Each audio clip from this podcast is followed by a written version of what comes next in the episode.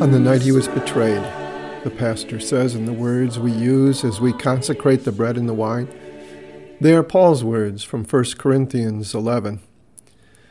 On the night he was betrayed, let that sink in. On the night of the greatest act of treachery the world has ever known, while they were reclining at the table and eating, Jesus said, One of you will betray me, one who is eating with me. Meals in those days were expressions of kinship, of close friendship. And especially this meal, the Passover meal, was an expression of a deep bond. Not a sworn enemy, not a stranger, not, not someone from the outside, but a close friend, one who is eating with me will betray me. Do you see the immeasurable grace of God here? Jesus does not say this because he is looking for pity. He says it to call Judas to repentance. But even Jesus' strong warning Woe to that man who betrays the Son of Man! It would be better for him if he had not been born. This warning should have sent a shudder down Judas's spine, but still it does not dissuade him from his chosen course. When Satan accuses us and tempts us to despair, when he tempts us to think, God could not possibly love me, not after what I have done. Or God could not possibly want me for his own child, not after what I have been. Then we need to remember how much Jesus loved Judas and longed for his repentance. Are we any better than Judas? No, not really. But we are not worse either. Miserable sinners all. Yet Jesus loved Judas, and he loves us. Jesus' words that night at the meal, and later in the garden when he called Judas friend, make clear that Judas was not predestined to do what he did. If that were the case, then Jesus' words calling Judas to repent are a horrible mockery of Judas. No, Judas had a choice. We too have a free will to choose to do what God does not want us to do. And yet, God is still in control of the ultimate outcome. This is a mystery for us and our limited understanding. Judas and the chief priests exercised their free will. They made their decisions but God determined the outcome. They intended their actions to bring the end of Jesus. But God used their actions to accomplish our salvation, and He raised Jesus to the highest place that can be given. Here's another mystery. You and I may be free to choose to do what God does not want us to do, but we are not free to choose life. It is a gift. We cannot, as Luther says, by our own thinking or choosing believe in Jesus or come to him. The Holy Spirit calls us by the gospel, and through the gospel, he works faith in our hearts. But we are free to reject that gospel.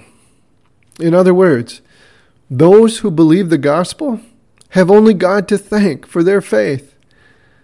Those who, like Judas, reject it have only themselves to blame. On the night he was betrayed, yes, let the words sink in. When Jesus said, One of you will betray me, it stunned the disciples. They began to say to one another, It's not me, is it? Later, Peter and the others will insist they would never do such a thing. But in the shock of the moment, they recognized the horrible truth. They were, and we are, capable of such treachery. On the night he was betrayed, to whom is Jesus giving this most precious of all gifts, this supper? To those who were worthy of his love, who had proven their loyalty? No. To those who that very night would deny him and forsake him, who would leave him in the hands of violent men intending to put him to death. To whom does Jesus give this meal still today? To sinners. What makes us worthy of receiving this amazing gift, this meal? It, it's not our goodness. Rather, it's, it's recognizing just how desperately we need Him. I see Jesus' patience that night, His merciful love, and, and I think of how easily my anger flares up when my neighbor does, does, does me the slightest harm. What arrogance! Miserable sinner that I am, and I cannot endure the slightest harsh word without lashing out. While the sinless Son of God bears such abuse and responds with this gift of love. How much I need your forgiveness, Jesus. Help me to follow your example. Welcome to the God's Word, our Great Heritage podcast. In this episode, we're reviewing Mark chapter 14, verses 10 through 26, and then we'll go on to cover verses 27 through 42. Let's begin with prayer. Jesus, if my sins give me alarm and my conscience grieve me, let your cross my fear disarm, peace of conscience give me. Help me see forgiveness won by your holy passion if for me he slays his son, God must have compassion. Amen. Chapter 14, verse 22. While they were eating, Jesus took bread, and when he had given thanks, he broke it and gave it to his disciples, saying, Take it, this is my body. Then he took a cup, and when he had given thanks, he gave it to them, and they all drank from it. This is my blood of the covenant, which is poured out for many, he said to them. Truly I tell you, I will not drink again from the fruit of the vine until that day when I drink it new in the kingdom of God. Jesus gave this supper for you, for your forgiveness. Here he comes to you, even as he was there that night with his disciples. He comes to feed you with his grace and to gather you as his family around his table. We come, sinners all, and under the form of bread and wine, he places into our mouths the very body and blood by which he has won our forgiveness. Verse 28 When they had sung a hymn, they went out to the Mount of Olives. You will all fall away, Jesus told them, for it is written, I will strike the shepherd, and the sheep will be scattered. But after I have risen, I will go ahead of you into Galilee. Peter declared, Even if all fall away, I will not. Truly, I tell you, Jesus answered, Today, yes, tonight, before the rooster crows twice, you yourself will disown me three times. But Peter insisted emphatically, Even if I have to die with you, I will never disown you. And all the others said the same. You will all fall away, Jesus said as they walked along. Whoa, oh, not me, Jesus. Take a look at these spiritual muscles. I know other people skip church, attend sporting events. Not me. I'm your man. I even tithe. Hey, and I pray, Jesus. I pray long prayers. I mean, I really live my faith, even at work. I've even witnessed a couple of times to those those guys. You, you know what sinners they are, but they don't curse around me anymore. No, sir. Look, Jesus, though everyone else falls away, I won't. How often, Lord, I have compared myself to others and so become self righteous. I have dared to trust my own strength. Help me, Lord, instead to see myself in your holy law, and so to see my great need of your deliverance. Jesus knew in advance they would all fail him. Still, he willingly came for them. From eternity, he knew all our failures as well, but that did not stop him from coming for us, coming to us in our baptism, in his word, in his supper. Don't miss Jesus' beautiful promise here. But I will go ahead of you into Galilee. Yes, God will strike down the shepherd, but he will raise that shepherd to life again. And after his resurrection, Jesus will not abandon them. He will meet them and he will be with them in all that he will ask them to do, just as he meets us in all our Galilees. Here is the recurring theme in this section Jesus says, You will fail, you will show your worst. You will demonstrate in so many ways your need for grace, but my grace will not fail you. My forgiveness for you is not dependent on your progress. My forgiveness for you is dependent completely, totally on my grace, on my love for you. Verse 32.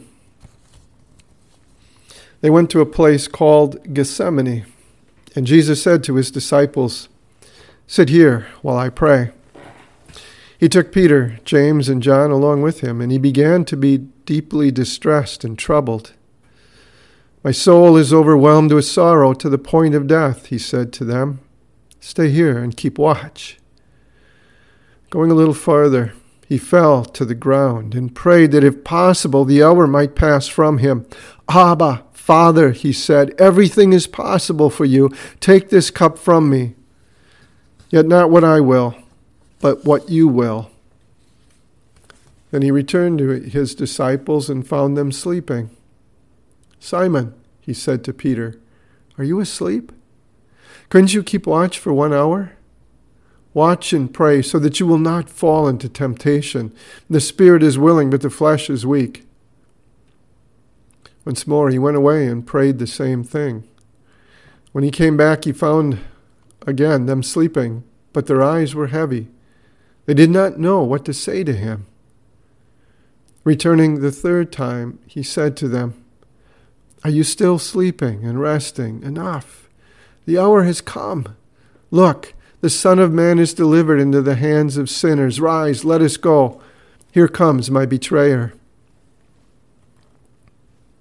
He asked them to stay awake with him, but they fell asleep going deeper into the shadow, totally alone now.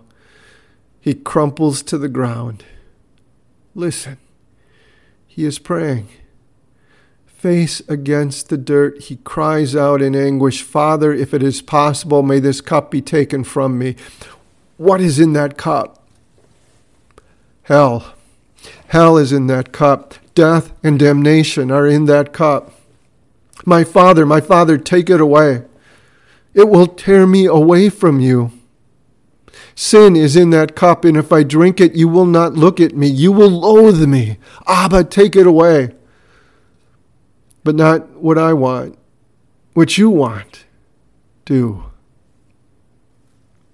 Picture the most disgusting, vile substance imaginable in a cup before you, or the most deadly poison. What would you be thinking if you were anticipating drinking it?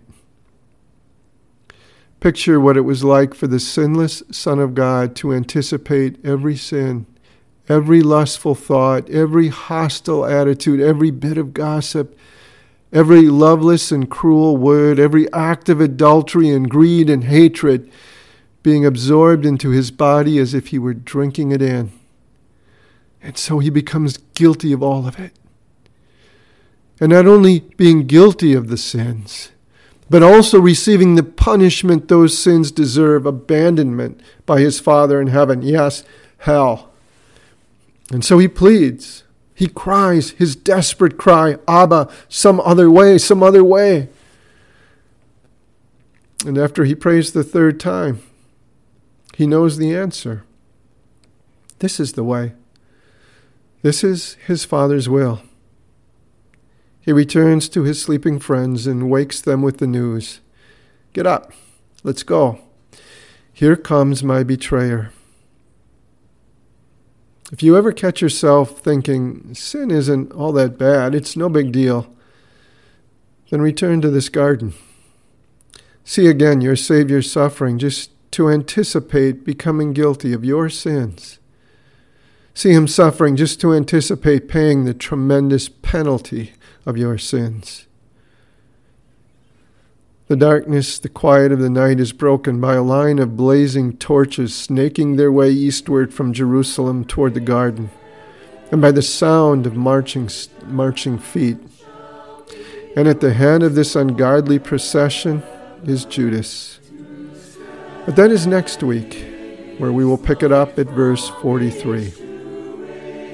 The grace of our Lord Jesus Christ, the love of God, and the fellowship of the Holy Spirit be with you.